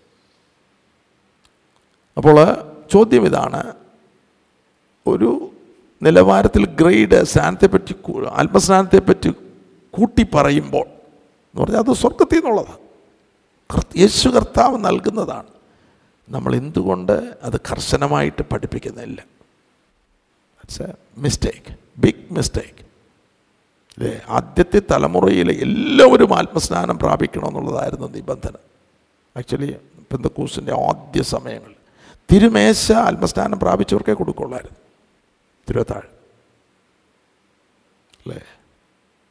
അപ്പം അങ്ങനെ സമയമുണ്ടായിരുന്നു. പിന്നാണത് ലഘുവായി ലഘുവായി ഇങ്ങനെ ചെറുതായിട്ട് കുറഞ്ഞു കുറഞ്ഞു വന്നിട്ട് ഇപ്പം ആത്മാവിൽ നിറവുള്ളവർ ദൈവസഭ കുറവ് ആരും? വളരെ കുറവാണ് മെജോറിറ്റി ആത്മാവിന്റെ നിറവില്ലാത്തവർ അങ്ങനെ ദൈവസഭ പണിയാൻ സാധ്യമല്ല. അപ്പോൾ നമ്മുടെ ഉള്ളിൽ ആഴമായിട്ട് കയറണം. തനിക്ക് ശിഷ്യന്മാരെ വേണം. അപ്പോൾ കർത്താവിന്റെ രഹസ്യ ശുശ്രൂഷയിൽ തനി പരസ്യ ശുശ്രൂഷയൊക്കെ ചെയ്യുന്നു എങ്കിൽ തന്നെയും നാലാമത്തെ അധ്യായത്തിൽ മത്തായി സുവിശേഷം പതിനെട്ട്. അവൻ ഗലീല കടപ്പുറത്ത് നടക്കുമ്പോൾ അവിടെ നിർത്തിക്കാം. ഈ ഗലീല ഗലീല കടൽപ്പുറത്ത് നടക്കുന്നതിന് ഉദ്ദേശം എന്തായിരിക്കും? താവിന്റെ യാത്രയൊന്നും ലക്ഷ്യമില്ലാത്ത യാത്രയല്ല. തന്റെ ചുവട് വെക്കണമെങ്കിൽ അതിനകത്തൊരു പിതാവിന്റെ ആത്മീക ലക്ഷ്യം ഉണ്ട്. ഓ ഓ ഹാലലുയ യേശുവിനെ എപ്രകാരം പിതാവ് അഭിഷേകം ചെയ്ത്? ഓ ഹാലലുയ പിതാവിന്റെ ഹിതം പൂർണമായിട്ട് തന്നിലൂടെ നിവർത്തിച്ചുവോ അതുപോലെ തന്നെ എന്റെ ജീവിതത്തിൽ സംഭവിക്കണം. നിങ്ങളുടെ ജീവിതത്തിൽ സംഭവിക്കണം. ഇന്ന് തീരുമാനമെടുക്കണം. യാത്രയായാലും നമ്മുടെ ജീവിത മേഖലയിലെ എല്ലാം ദൈവത്തിന്റെ പണി നമ്മൾ നടക്കുവാനും ദൈവത്തിന്റെ പ്രവൃത്തി നമ്മളുടെ നിവൃത്തിയാകണമെന്നുള്ള ആത്മീക ബോധത്തോടു കൂടെ ജീവിക്കണം. ഓക്കെ? കാരണം നമ്മൾ ആത്മമനുഷ്യരാണ് ലൗകികർ ജീവിക്കുന്ന പോലെ ജീവൻ നയിക്കുവാൻ ദൈവം നമ്മളെ വിളിച്ചിരിക്കുന്നു. നമ്മെക്കുറിച്ച് ദൈവത്തിന്റെ ഉദ്ദേശമുണ്ട്. രണ്ട് പ്രധാന മേഖലകൾ ഞാൻ ഈ നാളുകളിൽ കൂടെ കൂടെ പറഞ്ഞു ഒന്ന് ക്രിസ്തുവിൽ നമ്മൾ പൂർണരാകുവാൻ. ക്രിസ്തുവിന്റെ സദൃശ്യന്മാർ അല്ലേ? ആത്മാവിനെ നൽകിയിരിക്കുന്നത് ആത്മാവ് അതാ ഒരു മേജർ പണി നമ്മൾ നടത്തേണ്ടത്. അപ്പോൾ നമ്മളെല്ലാം തികഞ്ഞു എന്ന് പറഞ്ഞ് നടക്കുകയാണെങ്കിൽ ആത്മാവ് ഒന്നും ചെയ്യാൻ കഴിയില്ല. ഒന്നും ചെയ്യില്ല. അല്ലേ? ഏത് കാര്യവും നമുക്ക് ദൈവത്തിൽ നിന്ന് കിട്ടണമെങ്കിൽ അതിന് യാചന ഉണ്ടായിരിക്കണം. അതിന് കരച്ചിലുണ്ടായിരിക്കണം അതിന് ആവശ്യബോധമുണ്ടായിരിക്കണം ചില സമയം മുട്ടിക്കൊണ്ടിരിക്കണം. പെട്ടെന്ന് ചില കാര്യങ്ങൾ ദൈവം തരികയില്ല. മുട്ടിക്കൊണ്ടിരിക്കണം. അത് ലഭിക്കുന്നത് വരെ. ഗ്ലോറി രണ്ട് ദൈവം നമ്മെ ഒരു ശുശ്രൂഷ ഏൽപ്പിച്ചിട്ടുണ്ട്. ഒരു പ്രവൃത്തി ഏൽപ്പിച്ചിട്ടുണ്ട്. എല്ലാവർക്കും ഉണ്ട്. നമുക്കൊരു കുടുംബം നൽകും നമ്മുടെ കുഞ്ഞുങ്ങളെ നൽകുന്നത് ദൈവത്തിന്റെ പ്രവൃത്തി അവരിൽ നടക്കുവാനായിട്ട്. അവരെ ദൈവകൃപയിൽ വളർത്തിയെടുക്കേണ്ട ഉത്തരവാദിത്വം നമുക്കാണ്. അല്ലേ? അത് വലിയ ശുശ്രൂ ആത്മീക ശുശ്രൂഷ അവരെ ഡോക്ടറാക്കുന്ന എഞ്ചിനീയർ ആക്കുന്നൊന്നുമല്ല ഇവിടുത്തെ വിഷയം. അത് ഈ ലോക ജീ ഈ ഭൂമിയുടെ പരപ്പിൽ നമുക്ക് വേണ്ടിയത് കർത്താവ് തരും. നമ്മുടെ കുഞ്ഞുങ്ങൾക്ക് വേണ്ടിയത് കർത്താവ്. അതല്ല നമ്മുടെ പ്രയോറിറ്റി അതല്ല നമ്മുടെ മനോമുഖരത്തിൽ കിടക്കേണ്ടത്. കുഞ്ഞിനെ ഡെഡിക്കേറ്റ് ചെയ്യുമ്പോൾ ഇവനിൽ ദൈവത്തിന്റെ ഹിതം എന്താണ്? ഓൾറെഡി എഴുതി വെച്ചിട്ടുണ്ട്. അത് നിവൃത്തിയാകണം. ആ അടിസ്ഥാനത്തിലേക്ക് ഇവനെ വളർത്തിയെടുക്കുവാൻ കർത്താവ് എനിക്ക് കൃപ നൽകണം. മോശയുടെ അമ്മ അമ്മയെ അതിന് ക്ലാസിക് എക്സാമ്പിളാണ് അവൻ കൊട്ടാരത്തിലായിരുന്നുവെങ്കിലും അവനൊരു എബ്രായനാണെന്നുള്ള ആ ബോധം ആഴമായിട്ട് അവന്റെ ഉള്ളിലുണ്ടായിരുന്നു. മോശ താൻ വളർന്നപ്പോൾ പാപത്തിന്റെ തൽക്കാല ഭോഗത്തെക്കാൾ ദൈവ ജനത്തോടുടെ കഷ്ടം അനുഭവിക്കുന്നത്. തിരഞ്ഞെടുത്തു. Oh hallelujah glory to God അതുപോലെ നമ്മുടെ നമ്മുടെ കുഞ്ഞുങ്ങളെ ദൈവ രാജ്യത്തിൽ പുത്രന്മാരായി തീരുവാനായിട്ട് ആയിരിക്കണം നമ്മുടെ ദർശനം. അത് ക്രിസ്തുവിന്റെ ദർശനത്തിൽ വരുമ്പോഴാണ് മറ്റു ഈ ദർശനങ്ങളൊക്കെ നമുക്ക് ലഭിക്കുന്നത്. അത് നമ്മുടെ ഉള്ളിലാകും ലോകമല്ല. നമ്മളെ ആകർഷിക്കും. നമ്മൾ ദൈവരാജ്യം കാണുവാൻ തുടങ്ങും. ദൈവരാജ്യം ജീവിക്കുവാൻ തുടങ്ങും. ദൈവരാജ്യത്തിന്റെ വ്യവസ്ഥകൾ നാം മനസ്സിലാക്കുവാൻ തുടങ്ങും. അപ്പോൾ നമ്മുടെ ജീവിതം അതിന്റെ അടിസ്ഥാനത്തിലായിരിക്കും. ഇവിടെ രണ്ടുപേരെ കാണും. പത്രോസ് എന്ന പേരുള്ള ശിമോന് അവന്റെ സഹോദരനായ അന്ത്രയോസ് എന്നിങ്ങനെ മീൻ പിടിക്കാരെ രണ്ട് സഹോദരന്മാർ കടലിൽ വീശുന്നത് കണ്ടു. അപ്പോൾ ഇതാണ് തന്റെ ലക്ഷ്യം. തനിക്ക് കുറേ ശിഷ്യന്മാരെ വേണം. എന്റെ പിന്നാലെ വരുവീൻ ഞാൻ നിങ്ങളെ മനുഷ്യരെ പിടിക്കുന്നവരാക്കും എന്നവരോട് പറഞ്ഞു. ഉടനെ അവർ വല വിട്ടേച്ച് അവനെ അനുഗമിച്ചു. ഒരു പ്രിൻസിപ്പിളാണ് എനിക്ക് യേശുവിനെ അനുഗമിക്കണം. എനിക്ക് യേശുവിനെ ഉള്ളിൽ നിന്നുള്ള ഒരു തീരുമാനമാണ് ദൈവവചനത്തിന്റെ അടി ആണെങ്കിൽ പരിശുദ്ധാത്മാവ് ആക്ടിവേറ്റ് ആകും. അവിടെയാണ് പരിശുദ്ധാത്മാവ് നമ്മൾ പ്രവർത്തിക്കുവാൻ കഴിയും അപ്പോൾ അങ്ങനെ ഒരു ഒരാക്ടിവേഷൻ നടക്കുന്നില്ല എങ്കിൽ പരിശുദ്ധാത്മന ഒന്നും നമ്മൾ ചെയ്യുവാൻ സാധ്യമല്ല. അവിടെയാണ് നമ്മളെ തന്നെ സമർപ്പിക്കേണ്ടത്. സമർപ്പിക്കുക എന്ന് പറയുമ്പോൾ ഒറ്റ വാക്കിൽ നിർത്തുന്ന അല്ലെങ്കിൽ സമർപ്പിക്കുന്ന ഒറ്റ വാക്കിൽ നിർത്തുന്ന ഒരു കാര്യമല്ല. ദൈവചനം കേൾക്കും തോറും നമ്മൾ അതിനകത്തെ സത്യങ്ങൾ നമുക്ക് കിട്ടുവാൻ തുടങ്ങുമ്പോൾ പരിശുദ്ധനെ ഇതാ ഇന്നിന്ന വിഷയങ്ങളുണ്ട്. എനിക്ക് അതിൽ നിന്ന് വിടുതൽ വേണം. കാരണം ക്രിസ്തുവിൽ ക്രിസ്തുവിന് സദൃശന്മാരാകണം ദൈവം ഏൽപ്പിച്ചിരിക്കുന്നത് പൂർണതയിൽ തികയ്ക്കണം. എനിക്കൊരു ദൗത്യമുണ്ട്. നിങ്ങൾക്കൊരു ദൗത്യമുണ്ട്. നിങ്ങൾക്ക് ദൗത്യം അറിഞ്ഞുകൂടാ എങ്കിൽ നിങ്ങൾ ദൈവസന്നിധി കർത്താവ് എന്നെക്കുറിച്ച് അവിടുത്തെ എന്താണ് ആഗ്രഹിക്കുന്നത്? അല്ലേ? ഒരു ദൗത്യമില്ലാതെ ആരെയും ദൈവരാജ്യത്തിൽ ദൈവം കൊണ്ടുവന്നിട്ടില്ല. അല്ലേ? ദൈവരാജ്യം ഒരു അഡ്മിനിസ്ട്രേഷന്. അല്ലേ? ഇതിനകത്തൊരു കോൺസ്റ്റിറ്റ്യൂഷനുണ്ട്. ഇതിനകത്ത് ഉത്തരവാദിത്തപ്പെട്ടവരുണ്ട്. അതിലൊരാളാകണം. അല്ലേ? അത് വലിയ ശുശ്രൂഷ ചെറിയ ശുശ്രൂഷയൊന്നുമില്ല. അങ്ങനെയൊന്നുമില്ല നീ ഒരു ഗ്ലാസ് വെള്ളമായിരിക്കും പ്രാർത്ഥനയോട് കൊണ്ട് കൊടുക്കുന്നത്. അല്ലേ? ദൈവരാജ്യത്തിൽ ആരും മെനക്കെട്ടിരിക്കുവാൻ ദൈവം ആഗ്രഹിക്കുന്നില്ല. അല്ലേ? ഫലമുള്ളവരാണ്. തന്റെ തോട്ടത്തിൽ നമ്മൾ ലൂക്കോസിന്റെ സുവിശേഷം പതിമൂന്നാമത്തെ അധ്യായത്തിൽ അതിന്റെ ആറ് മുതൽ വാക്യങ്ങൾ വായിച്ചാട്ടാ. അവൻ ഈ ഉപമയും പറഞ്ഞു. ഒരുത്തന് തന്റെ മുന്തിരിത്തോട്ടത്തിൽ നട്ടിരുന്ന ഒരു അത്തിവൃക്ഷം ഉണ്ടായിരുന്നു. അവൻ അതിൽ ഫലം തിരഞ്ഞു വന്നു. ഫലം തിരഞ്ഞു വന്നു. കണ്ടില്ല താനും. ആ കണ്ടില്ല താൻ അയ്യോ ഈ അവസ്ഥ ഉണ്ടാകരുത്. ഫലം തിരയുന്നു. ആത്മാവിന്റെ ആത്മാവിന്റെ ഫലം. ദൈവം നമ്മളെ ഏൽപ്പിച്ചിരിക്കുന്ന ദൗത്യം. വിശ്വസ്തയോട് ചെയ്യുവാൻ നമ്മൾ ബാധ്യസ്ഥരാണ്. അതുകൊണ്ട് ദൈവരാജ്യത്തിൽ ഈ തോട്ടത്തിൽ നട്ടു എങ്കിൽ ഫലമില്ലാതെ ഇരിക്കുവാനായിട്ട് ദൈവം ആഗ്രഹിക്കുന്നില്ല. നമ്മളെല്ലാം ഫലമ തൻ തിരയുന്നു. കണ്ടില്ല താനും. എന്നിട്ട് അവൻ തോട്ടക്കാരനോട് അവൻ തോട്ടക്കാരനോട് ഞാനിപ്പോൾ മൂന്ന് സംവത്സരമായി ഈ അത്തിയിൽ ഫലം തിരഞ്ഞു വരുന്നു. കാണുന്നില്ല താനും. അതിനെ വെട്ടിക്കളയുക. അത് നിലത്തെ നിഷ്ഫലമാക്കുന്നത് നിലത്തെ നിഷ്ഫലമാക്കുന്നത് എന്താ? അല്ലേ? സഭയെ നിഷ്ഫലമാക്കുന്നത് എന്ത്? എട്ട്. അതിനവൻ കർത്താവെ ഞാൻ അതിന് ചുറ്റും കിളച്ചു വളമിടുവോളം ഈ ആണ്ടും കൂടെ നിൽക്കട്ടെ. മേലാൽ കായ്ച്ചെങ്കിലോ ഇല്ലെങ്കിൽ വെട്ടിക്കളയാം എന്ന് ഉത്തരം പറഞ്ഞു. വെട്ടിക്കളയുമോ. അപ്പോൾ അത് ഗൗരവമായിരിക്കണം. അല്ലാതെ ആടിപ്പാടിയൊന്നും പോയാൽ കാര്യം നടക്കുകയില്ല. ഒരു ഫലത്തിന് വേണ്ടി നാം ഒന്ന് നടുകയാണെങ്കിൽ നിശ്ചയമായിട്ട് ഫലം പ്രതീക്ഷിക്കുന്നുണ്ട് അല്ലേ? ഇല്ല എങ്കിൽ പ്രയോജനമില്ല വെട്ടിക്കളി. അപ്പോൾ നമ്മെക്കുറിച്ച് ദൈവം ആഗ്രഹിക്കുന്നത്.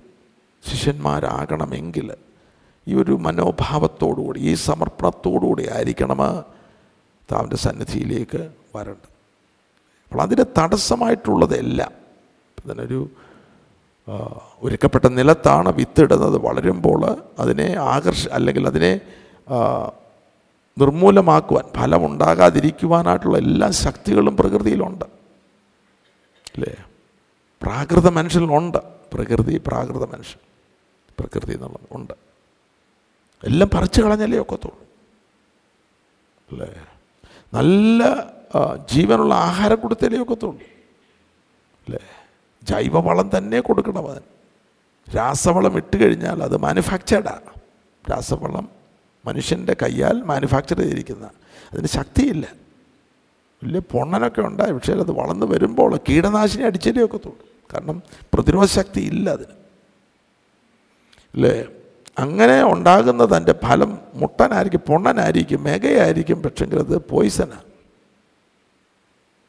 അത് പോയിസനാണ് അതുകൊണ്ടാണ് ക്യാൻസറും ഇപ്പോൾ ഉള്ള ഇല്ലാത്ത രോഗങ്ങളെല്ലാം വരുന്നതിന്റെ കാരണം നമ്മുടെ ആഹാരത്തിലുണ്ടാണ് എല്ലാം ആർട്ടിഫിഷ്യലാണ് രാസവളമാണ് ഇൻസെക്ടിസൈഡാണ് എല്ലാം വിഷമാണ് നമുക്ക് സത്യമായത് വേണം. സത്യവചനത്താൽ നമ്മൾ വീണ്ടും ജനിക്കണം സത്യവചനത്താൽ വളരേണ്ടിയിരിക്കും. ഓക്കെ അത് ദൈവത്തിന്റെ പരിശുദ്ധാത്മാവിന് മാത്രമേ നൽകുവാൻ കഴിയുകയുള്ളൂ. അല്ലേ? ശിഷ്യന്മാരെ വിളിക്കുന്നത് അവർ ത്യജിക്കുന്നത് കർത്താവിനെ പിൻപറ്റുന്നത്. അപ്പോൾ ഇവരെ കൊണ്ടാണ് ദൈവസഭ പണിയപ്പെടുന്നത്. ഇതൊരു അടിസ്ഥാനമായ പ്രിൻസിപ്പിളാണ് അല്ലേ? അടിസ്ഥാനമായ പ്രിൻസിപ്പിളാണ് ഇത് മാറ്റ ഇത് നമ്മുടെ കൺവീനിയന്റ് അനുസരിച്ച് ഇനം മാറ്റുവാൻ സാധ്യമല്ല. ഇവിടെ എന്താണ് എഴുതിയിരിക്കുന്നത്? അത് തന്നെയാണ്. പർവതത്തിൽ കാണിച്ച മാതൃക. ആ മാതൃക തന്നെയായിരിക്കണം അടിസ്ഥാനം. അപ്പോൾ അതിൽ നാം വളരെ ഗൗരവമുള്ളവരായിരിക്കണം. നമ്മളൊരു വീട് പണിയുമ്പോൾ ആ വീട് പണിയുന്നതിനുള്ള അടിസ്ഥാനം മുതൽ വാനം തോണ്ടുന്നത് മുതൽ അടിസ്ഥാനം മുതൽ അതിന്റെ ഫൈനൽ പണിക്ക് എല്ലാത്തിനും ഇട്ടിരിക്കുന്ന നിയമങ്ങളുണ്ട്. ആ സിമെന്റ് കൂട്ടുന്നതിന്റെ ഒരു നിയമമുണ്ട്. അല്ലേ? കമ്പിയുടെ ഈനോ എന്താ അതിന് പറയുന്നത്? ഖനമ കറക്റ്റ് അതിന്റെ സ്റ്റീൽ അതിന്റെ അതിന്റെ ആ യുനോ ഇട്ടിരിക്കുന്നതായിട്ടുള്ള താങ്ങുവാൻ തക്ക ശക്തി അതിനുണ്ടായിരിക്കണം. ക്വാളിറ്റി അല്ലേ അത് ഈ ഭൂമിയിൽ പണിയുന്നതായിട്ടുള്ള ഒരു പണി. ഇത് സ്വർഗീയമാ ദൈവമക്കളെ. ഇതൊരു വലിയ പണിയാണ്. സ്വർഗീയന്മാരാകാനുള്ള പണിയാണ്. നമുക്ക് നിസ്സാരമായിട്ട് എടുക്കുവാൻ അനുവാദമില്ല. ഇത് ഗൗരവമാണ്. എങ്ങനെയാണെന്ന് മനസ്സിലാകും ദൈവവചനത്തിലൂടെയാണ്. ദൈവവചനത്തിലൂടെ. ആയതുകൊണ്ടാണ് ഇവരെ വിളിച്ച് നാലാമത്തെ അധ്യായത്തിൽ ഇവരെ ശിഷ്യന്മാരായിട്ട് വിളിക്കുന്നു എന്നെ അനുഗമിക്കുവാനായിട്ട് വിളിക്കുന്നു. ഉടൻ തന്നെ ഇമ്മീഡിയറ്റ്ലി അഞ്ചും ആറും ഏഴും അധ്യായങ്ങൾ. എല്ലാം സ്വർഗരാജ്യത്തിന്റെ അടിസ്ഥാനങ്ങളാണ്. അല്ലേ? സ്വർഗരാജ്യത്തിന്റെ സന്ദേശം. സഭ ദൈവസഭ എന്ന് പറയുമ്പോൾ ഭൂമിയിൽ സ്വർഗരാജ്യം വെളിപ്പെടുത്തുന്നതായിട്ടുള്ള ദൈവത്തിന്റെ വ്യവസ്ഥയാണ് ദൈവസഭ. ഭൂമിയിൽ സ്വർഗരാജ്യം വെളിപ്പെടുത്തുന്ന ദൈവത്തിന്റെ വ്യവസ്ഥയാണ് ദൈവത്തിന്റെ സഭ. ദൈവസഭയെ പറ്റി പറയുമ്പോൾ ജീവനുള്ള ദൈവത്തിന്റെ ആലയമാകുന്ന ദൈവസഭ. ദൈവത്തിന്റെ നിവാസമാകേണ്ടതിന് അതിനെ ഒന്നിച്ച് പണിത് വരുന്നു എല്ലാം ദൈവം വസിക്കുന്നു. അപ്പോൾ ഈ കൂട്ടായ്മയിൽ അല്ലെങ്കിൽ ദൈവസഭയിൽ ദൈവം വസിക്കുന്ന അല്ലെങ്കിൽ ദൈവത്തിന്റെ ആത്മാവ് വസിക്കുന്ന ഒരു കൂട്ടം ദൈവത്തിന്റെ ആത്മാവിന്റെ അനുസരണയിൽ ജീവിക്കുന്ന ഒരു കൂട്ടം ഒന്നാകുന്നതാണ് ദൈവത്തിന്റെ സഭ. ശരി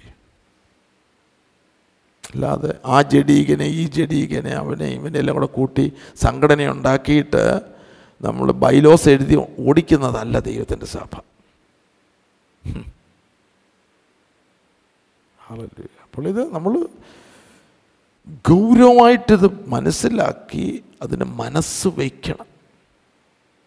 രണ്ടോ മൂന്നോ പേര് എന്റെ നാമത്തിൽ കൂടി വരുന്നിടത്തൊക്കെയും അവരുടെ മധ്യം. ഇതാണ് ദൈവസഭ. അല്ലേ ഇതൊരു കലാപരിപാടി നടത്താനുള്ള ഇടമല്ല ദൈവത്തിന്റെ സഭ. അല്ലേ ചിലരുടെ മിടുക്കും കഴിവും കാണിക്കുവാനുള്ള ഒരു മേഖലയല്ല ദൈവത്തിന്റെ സഭ. അല്ലേ ബാബിലോൺ കെട്ടിപ്പൊക്കാനുള്ളതല്ല ദൈവത്തിന്റെ സഭ. Babylonia spirit. ഇത് സത്യത്തിന്റെ തൂണും അടിസ്ഥാനവുമായി ജീവനുള്ള ദൈവത്തിന്റെ ആലയമാകുന്ന ദൈവത്തിന്റെ സഭ സത്യത്തിന്റെ സാക്ഷ്യം വഹിക്കേണ്ട ദൈവ വ്യവസ്ഥയാണ് ദൈവത്തിന്റെ സഭ. സത്യത്തിന് സാക്ഷി സത്യത്തിന് സാക്ഷി അതായത് സത്യത്തിന് സാക്ഷികളായിട്ട് ഉള്ള പ്രിയപ്പെട്ടവർ ഒന്നിച്ചു വരുന്ന ഒരു കൂട്ടമാണ് ദൈവത്തിന്റെ സഭ. സത്യത്തിന്റെ സാക്ഷി അവർ ലൗകികരല്ല. ആയതുകൊണ്ടാണ് ഈ ഉപദേശങ്ങൾ കൊടുക്കുന്നത്. ഇത് പ്രകൃതിയിൽ നമുക്ക് കിട്ടുന്ന സ്വഭാവങ്ങളല്ല അഞ്ച് ആറ് ഏഴ് അധ്യായങ്ങൾ. അത് മാത്രമല്ല കർത്താന്റെ ഉപദേശങ്ങൾ ഉടനീളം. നമ്മൾ ആദാമ്യ മനുഷ്യനായിട്ട് ജനിച്ചപ്പോൾ കിട്ടിയതല്ല. ഡ്യൂപ്ലിക്കേറ്റ് ഉണ്ട്. ഇപ്പം നീതിക്ക് വിശന്ന് ദാഹിക്കുവാനോട് പറയുന്നു. എന്നാൽ നമുക്ക് ആദാമിന്റെ ഒരു നീതിയുണ്ട് അത് ആറാമത്തെ അധ്യായത്തിൽ കർത്താവ് നമ്മെ അറിയിക്കുന്നു. ഒന്ന് ഒന്നാമത്തെ വാക്യം.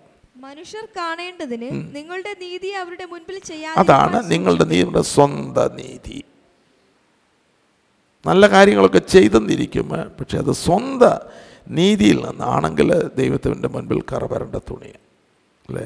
അപ്പോൾ നമ്മുടെ പുണ്യപ്രവർത്തികളും ഞാൻ പറഞ്ഞു എനിക്ക് നമ്മൾക്ക് സ്നേഹമുണ്ട്. ചിലർക്ക് പ്രകൃതിയിൽ ചില ചില ക്വാളിറ്റീസ് കാണും. പക്ഷെ അതല്ല ദൈവം നമ്മളിൽ നിന്ന് കാക്ഷിക്കുന്നത്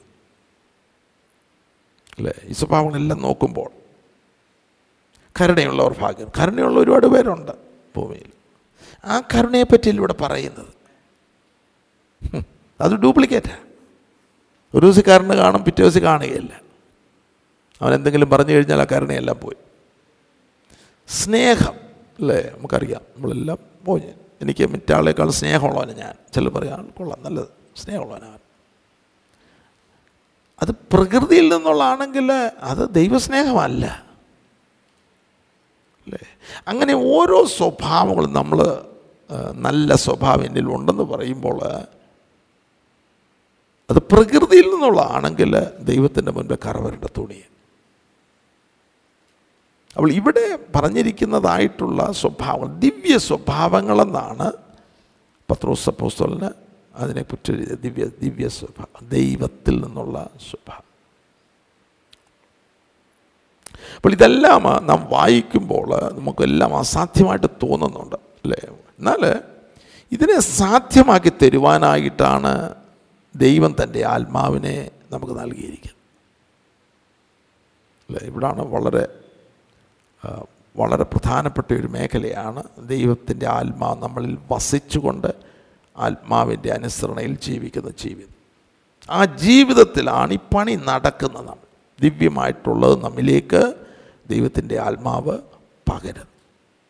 അവൾ ദൈവാത്മാവിന് വിധേയപ്പെടാത്ത ഒരാളിന് ആത്മസ്നാനം പ്രാപിച്ചിരിക്കും അന്യഭാഷ പറയുന്നുണ്ട്. പക്ഷേ ആ ആ ജീവിതം ദൈവത്തിന് വിധേയ ആത്മാവിന് വിധേയപ്പെടുന്നില്ല എങ്കിൽ ഇതൊന്നും നമുക്ക് ലഭിക്കുകയില്ല. ഇതൊന്നും നമുക്ക് ലഭിക്കുകയില്ല. അതുകൊണ്ടാണ് ഇവിടെ പ്രാപ്പ ഇവിടെ നമ്മൾ നമ്മ- നമ്മെ അറിയിക്കുന്നത്. സൗമ്യതയുള്ളവർ ഭാഗ്യവന്മാർ ഭൂമിയെ അവകാശമാക്കും. അപ്പോൾ ഒരാൾ പറയുന്നു ഞാൻ വളരെ സൗമ്യമുള്ള ഒരാൾ സൗമ്യതയുള്ള ഒരാളാണ്. അല്ലെങ്കിൽ വേറൊരാൾ ചിലപ്പോൾ സാക്ഷ്യം പറഞ്ഞു നല്ല ആൾ നല്ല സൗമ്യൻ. അല്ലേ? ചില പ്രകൃതിയിൽ നിന്നും കിട്ടിയിരിക്കുന്ന സൗമ്യതയാണെങ്കിൽ നമുക്കറിയാം ആ ചിലപ്പോൾ പൊട്ടിത്തെറിക്കുന്ന കാണാം അല്ലേ? ഈ സൗമ്യത നമുക്ക് കിട്ടണമെങ്കിൽ എന്റെ മുഖം ഏറ്റുകൊണ്ട് എന്നോട് പ്രൈസലോട് പതിനൊന്നാമത്തായി പതിനൊന്നിന്റെ ഇരുപത്തി ഒൻപത് ഞാൻ സൗമ്യതയും താഴ്മയും ഉള്ളവൻ ആകയാൽ എന്റെ മുഖം ഏറ്റുകൊണ്ട് എന്നോട് മതി. പഠിക്കുവിൻ. അപ്പോൾ താവിന്റെ മുഖത്തിന്റെ കീഴിൽ വന്ന് അത് ആത്മാവിന്റെ അനുസരണയിൽ ജീവിക്കുമ്പോഴാണ് ക്രിസ്തുവിന്റെ സൗമ്യതയും താഴ്മയും നമുക്ക് ലഭിക്കും. യാക്കോബ് മൂന്നിന്റെ പതിമൂന്ന്. നിങ്ങളിൽ ജ്ഞാനിയും വിവേകിയുമായവൻ ആരെ? അവൻ ജ്ഞാനലക്ഷണമായ സൗമ്യതയോടെ നല്ല നടപ്പിൽ തന്റെ പ്രവൃത്തികളെ കാണിക്കും ജ്ഞാനലക്ഷണം. ലക്ഷണം അപ്പോൾ നമ്മളിവിടെ വായിച്ചു സൗമ്യത നമുക്ക് ക്രിസ്തുവിന്റെ സൗമ്യത നമുക്ക് ലഭിക്കണമെങ്കിൽ ക്രിസ്തുവിന്റെ മുഖം ഏറ്റുകൊണ്ട് എന്ന് പറയുമ്പോൾ ഒന്നുകൂടെ മനസ്സിലാകുന്ന ഭാഷയിൽ പറഞ്ഞാൽ ആത്മാവിനെ അനുസരിച്ച് നടക്കുന്ന ജീവിതം. അവിടെ നാം പ്രാർത്ഥിക്കുവാൻ തുടങ്ങും. കർത്താവേ അവിടുത്തെ സൗമ്യത എനിക്ക് വേണം. അല്ല ഞാൻ വളരെ സൗമ്യതയുള്ളൊരു മനുഷ്യനായിരിക്കാം എന്ന് പറഞ്ഞാൽ ആദാമ്യ സൗമ്യൻ. എനിക്ക് മനസ്സിലാകുന്നത് ഡ്യൂപ്ലിക്കേറ്റ് അല്ലേ.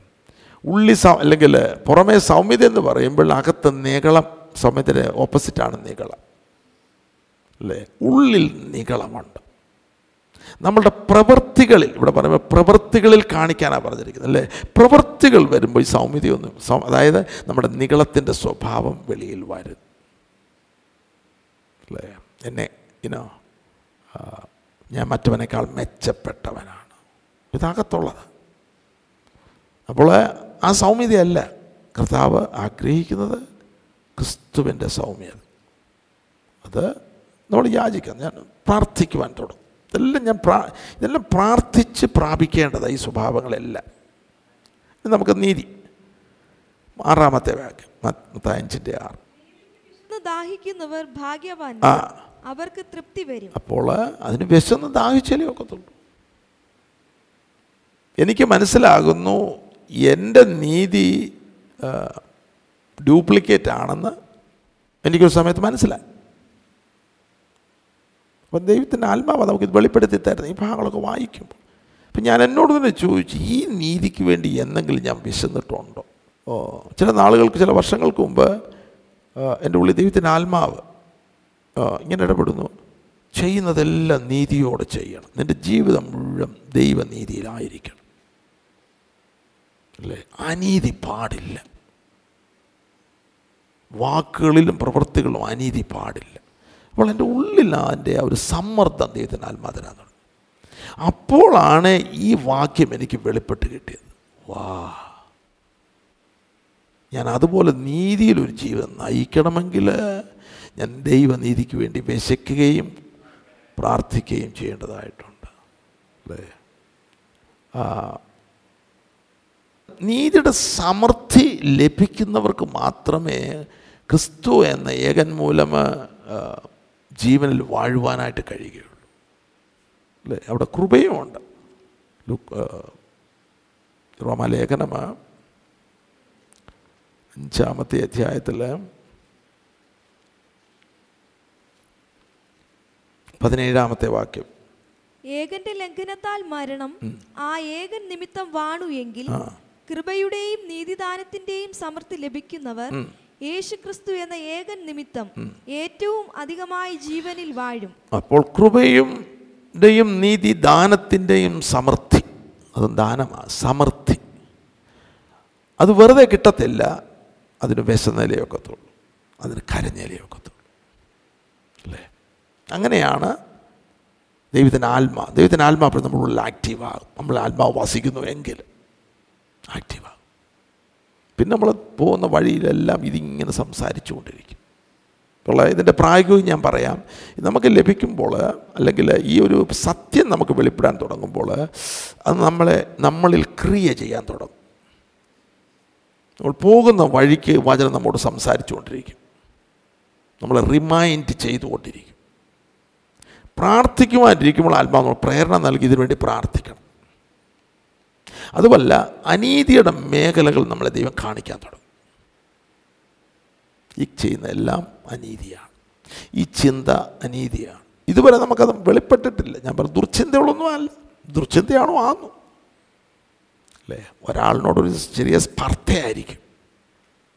അല്ലേ? അവനെ പറ്റി ഓർക്കുമ്പോൾ നമ്മുടെ ഉള്ളിലൊരു ഒരു നല്ല അനുഭവമല്ല അത് അനീതിയാണ് ഒരാളെപ്പറ്റി നമ്മൾ ദോഷം പറയുമ്പോൾ അനീതിയാണ് നമ്മൾ ദൈവം നമുക്ക് വെളിപ്പെടുത്തി തരും. അവിടെയാണ് നമ്മൾ ഭർത്താവേ എനിക്കിനകത്തൊന്ന് വിടുതൽ വേണം. അല്ലേ? നീതി എനിക്ക് സമൃദ്ധിയായിട്ട് വേണം. കൃപ എനിക്ക് സമൃദ്ധിയായിട്ട് വേണം. വിശ്വാസമുള്ള നീതീകരണത്തിലുള്ള കൃപ കൊണ്ട് നമുക്ക് ജീവിക്കാൻ ഒക്കത്തില്ല. വിശ്വാസമുള്ള നീതീകരണത്തിൽ നമുക്ക് ലഭിക്കുന്ന കൃപ മുൻകഴിഞ്ഞ പാപങ്ങളെ ക്ഷമിക്കുവാനുള്ള കൃപയാണ് ഇനി ജീവിക്കണമെങ്കിൽ കൃപ അടുത്ത ലെവലിൽ വരണം. പ്രൈസ് ഗോഡ് പെരുകണം. സമൃദ്ധിയായിട്ട് വേണം. അല്ലേ? കൃപാദാനത്തിന്റെ സമൃദ്ധി വേണം. അല്ലാതെ നമ്മൾ ഇതൊന്നും മനസ്സിലാക്കാതെ പോയി സ്നാനപ്പെട്ടിട്ട് പിന്നെ അങ്ങ് ജീവിക്കുകയാണെങ്കിൽ ഇതൊന്നും നമുക്ക് ലഭിക്കത്തില്ല. അപ്പോൾ നമ്മുടെ ജീവിതത്തിൽ മോർണിംഗ് ഏർലി മോർണിംഗിലുള്ള പ്രാർത്ഥനാ വിഷയങ്ങൾ ഇതൊക്കെയാണ് എനിക്കിതിലായിത്തീരണം പ്രാരംഭത്തിൽ അല്ലേ? അത് കഴിഞ്ഞാൽ ഈ വചനം മുഴുവൻ നമ്മുടെ ഉള്ളിലാകണം. ജീവന്റെ വചനമായിട്ട് ഉള്ളിൽ ലഭിക്കണം. അപ്പോൾ വചനം പ്രമാണിക്കുവാൻ തുടങ്ങുമ്പോഴാണ് ശിഷ്യത്വം എന്നൊരു യാഥാർത്ഥ്യത്തിൽ നമ്മളായിത്തീരുന്നത്. അല്ലേ? ശിഷ്യനാകണമെങ്കിൽ മത്തായി സുവിശേഷം ഇരുപത്തിയെട്ട്.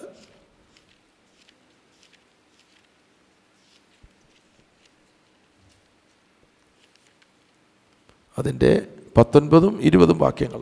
ആകയാൽ നിങ്ങൾ പുറപ്പെട്ട് പിതാവിന്റെയും പുത്രന്റെയും പരിശുദ്ധാത്മാവിന്റെയും നാമത്തിൽ സ്നാനം കഴിപ്പിച്ചു. അവിടെ തീരുന്നില്ല. സ്നാനം കഴിപ്പിച്ചും ആ. ഞാൻ നിങ്ങളോട് കൽപ്പിച്ചതൊക്കെയും പ്രമാണിക്കുവാൻ തക്കവണ്ണം ഉപദേശിച്ചും കൊണ്ട് സകല ജാതികളെയും ശിക്ഷരാക്കിക്കൊള്ളും ഒരാളിനെ സ്നാനപ്പെടുത്തുമ്പോൾ അവന്റെ ഉത്തരവാദിത്തം അവൻ മനസ്സിലാക്കണമോ? ഈ സ്നാനപ്പെടുത്തുന്നവനെ ഞാൻ ശിഷ്യനാക്കണം.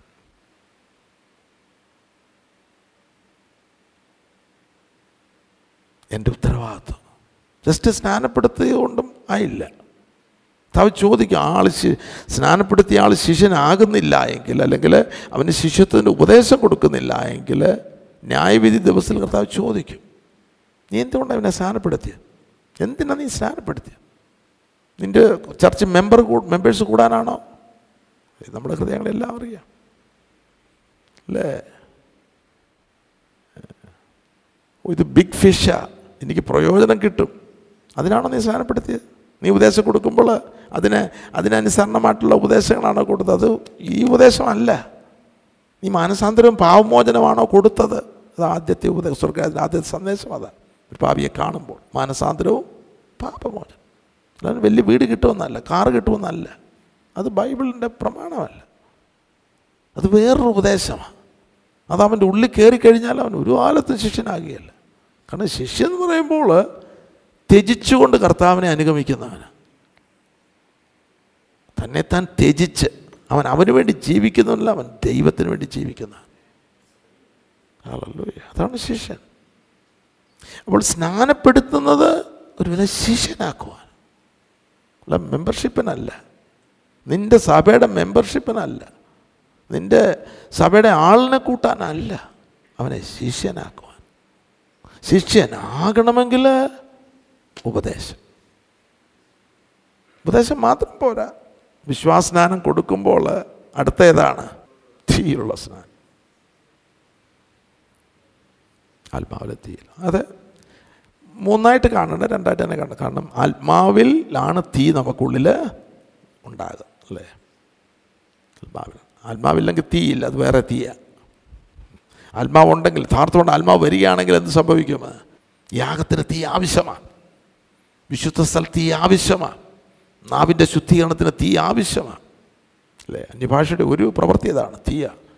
യശാവിന്റെ പ്രവാചകന്റെ നാവിനെ തീ കൊണ്ട് ശുദ്ധീകരിച്ചതുപോലെ. നമ്മൾ നിരന്തരം അന്യഭാഷയിൽ ദൈവത്തോട് സംസാരിക്കുന്നതോടെ നാവ് നാം അറിയാതെ തന്നെ ശുദ്ധീകരിക്കപ്പെടും. അല്ലേ? തത്ത പറയുന്നുള്ള ആത്മാവല്ല അന്യഭാഷയല്ല. അല്ലേ? എനിക്ക് ഒന്ന് ഒരു മണിക്കൂർ. അത് നമ്മൾ പ്രേരണ കൊടുത്ത് നമ്മുടെ പ്രേരണയാൽ ലഭിക്കുന്ന അന്യഭാഷയല്ല. അങ്ങനെ ആരും പറയരുത്. ആത്മാവ് ഉച്ചരിപ്പാൻ നൽകിയതുപോലെ. പ്രാർത്ഥിക്കാനിരിക്കുമ്പോൾ മലയാളത്തിലായിരിക്കും പ്രാർത്ഥിച്ചുകൊണ്ടിരിക്കുന്നത്. പെട്ടെന്നൊരു ആത്മനിയോഗം. നമ്മുടെ നാവിനെ ആത്മാവ് ഏറ്റെടുക്കുന്നുണ്ട്. ആത്മാവിൽ അന്യഭാഷ കാരണം ഇതെല്ലാം അതിന്റെ ആ നിയമപ്രകാരം നമ്മൾ ചെയ്തെങ്കിൽ അല്ലെങ്കിൽ അതെല്ലാം ചടങ്ങായിപ്പോവും ജീവനില്ലാതായിപ്പോവും വ്യവസ്ഥയ്ക്ക് വിരുദ്ധമായി അപ്പോൾ ആത്മസ്നാനം കൊടുത്ത് പിന്നെ ഉപദേശം കൊടുത്താലേ ഒക്കത്തുള്ളൂ. ശിഷ്യന്മാരാകും വചനം പ്രമാ ഈ വചനം പ്രമാണിക്കണമെങ്കിൽ ആത്മാവില്ലാതെ പ്രമാണിപ്പാൻ സാധ്യമല്ല. ഓക്കെ? ആത്മാവ് നമ്മുടെ ഉള്ളിൽ വാസ റെസിഡന്റ് കാര്യസ്ഥൻ. ഈ ഉപദേശം നമുക്ക് ലഭിക്കുന്നത് തന്നെ. ഒന്ന് കോരുത് രണ്ടാമത്തെ അധ്യായത്തിൽ പന്ത്രണ്ട് പതിമൂന്ന്. നാമോ ലോകത്തിന്റെ ആത്മാവിനെ അല്ല ദൈവം നമുക്ക് നൽകിയത് അറിയുവാനായി. ദൈവം നമുക്ക് നൽകിയത് അറിവാനായി ദൈവത്തിൽ നിന്നുള്ള ആത്മാവിനെ ദൈവത്തിൽ നിന്നുള്ള ആത്മാവിനെ അത്രേ പ്രാപിച്ചത്. ആ ആത്മാവിനെ പ്രാപിക്കുന്നതിന്റെ തുടക്കമാണ് ആത്മസ്നാനം. ആത്മാ നമ്മുടെ മേൽ വരുന്നത്. ഇതുവേ ആത്മസ്നാനം എന്ന് നിങ്ങൾ പറയുമ്പോൾ ആ സ്നാനം എന്നുള്ളത് ഉയരങ്ങളിൽ നിന്നുള്ള സ്നാനം ദൈവത്തിന്റെ പരിശുദ്ധാത്മാവ്. ആത്മസ്നാനം ആരും പരിശുദ്ധാത്മാവെന്ന് പറയരുത്. ദൈവാത്മാവിൽ നടക്കുന്ന ഒരു പ്രവൃത്തിയാണ് ആ സ്നാനം. ശക്തി ആണ് പരിശുദ്ധാത്മാവെന്ന് ആരും പറയരുത്. ദൈവാത്മാവിൽ നമ്മുടെ മേൽ നമ്മുടെ അകത്ത് വരുന്നതായിട്ടുള്ള ഒരു ദൈവത്തിന്റെ പ്രവൃത്തിയാണ് ശക്തി. ആത്മാവിന്റെ ശക്തി. ആത്മാവിന്റെ വിവിധമായിട്ടുള്ള പ്രവ അന്യഭാഷ ആത്മാവാന്ന് ആരും പറയരുത്. പ്രൈസ്ത്രോണ് അന്യഭാഷ ആത്മാവ് ദൈവാത്മാവ്. പറയരുത്.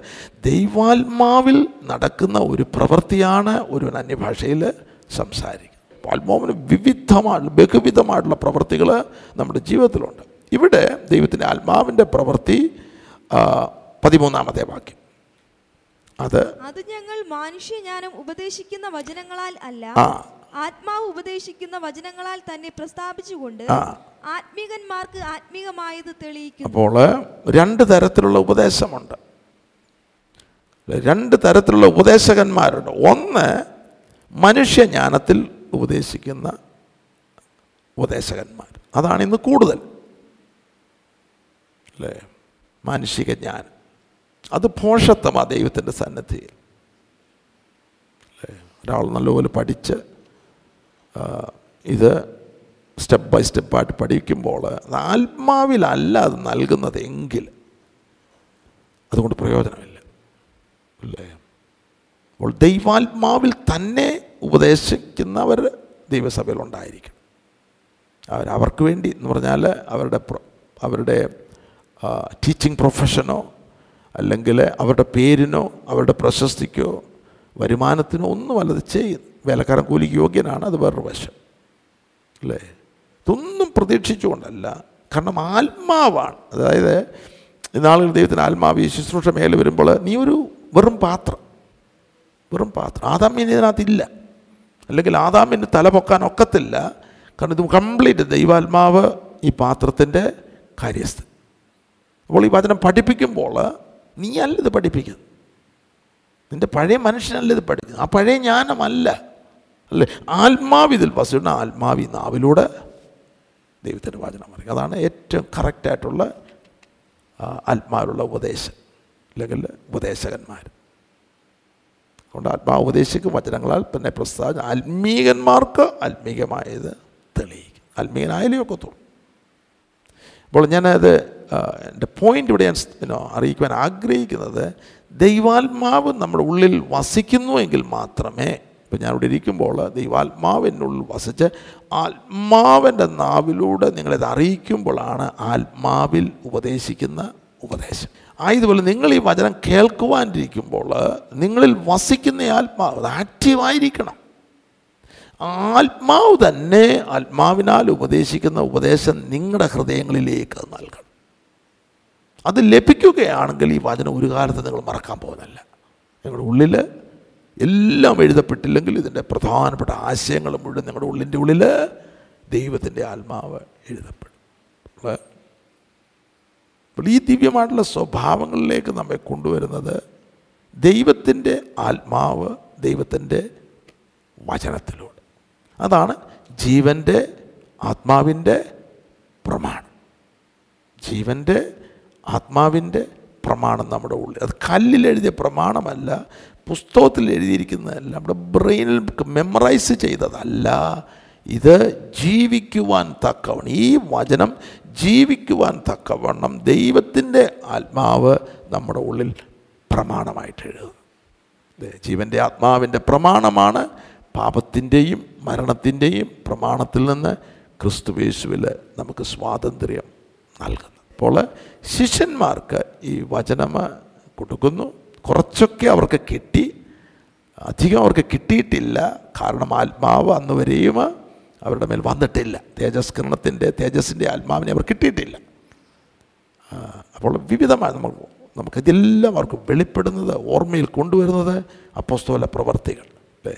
ആ സമയ ആത്മാവ് വന്നതിന് ശേഷമാണ് കർത്താവിന്റെ ഉപദേശങ്ങളെല്ലാം അവർക്ക് വെളിപ്പെട്ട് കിട്ടുന്നത്. അതെല്ലാം അതിന്റെ മർമ്മങ്ങൾ എന്നോ അടുത്ത അളവുകൾ ജീവിക്കുവാൻ തക്കവണ്ണം അവർക്ക് ലഭിക്കും. ബൈ ദ വേ മർമ്മത്തിന്റെ വെളിപ്പാടും പല ലെവലുണ്ട്. മർമ്മത്തിന്റെ പല എന്നാൽ ആത്മാവിന്റെ നിറവിൽ ആത്മാവിന്റെ അനുസരണയിൽ ഈ വചനം ധ്യാനിക്കുകയും പ്രാർത്ഥിക്കുകയും അതിനുവേണ്ടി മനസ്സ് വയ്ക്കുന്നവർക്കാണ് ദൈവത്തിന്റെ വചനം ജീവന്റെ ആത്മാവിന്റെ പ്രമാണമായിട്ടുള്ളിൽ എഴു എഴുതുന്നതും എഴുതപ്പെടുന്നതും അവരാണ് ഈ വചനത്തിൽ ദിനംതോറും ജീവിക്കുന്നത്. Praise God amen T V network Christian internet channel സുവിശേഷീകരണത്തിന്റെ വ്യത്യസ്ത മുഖം തേടിയുള്ള യാത്ര YouTube and Facebook amen T V network Trivandrum Kerala.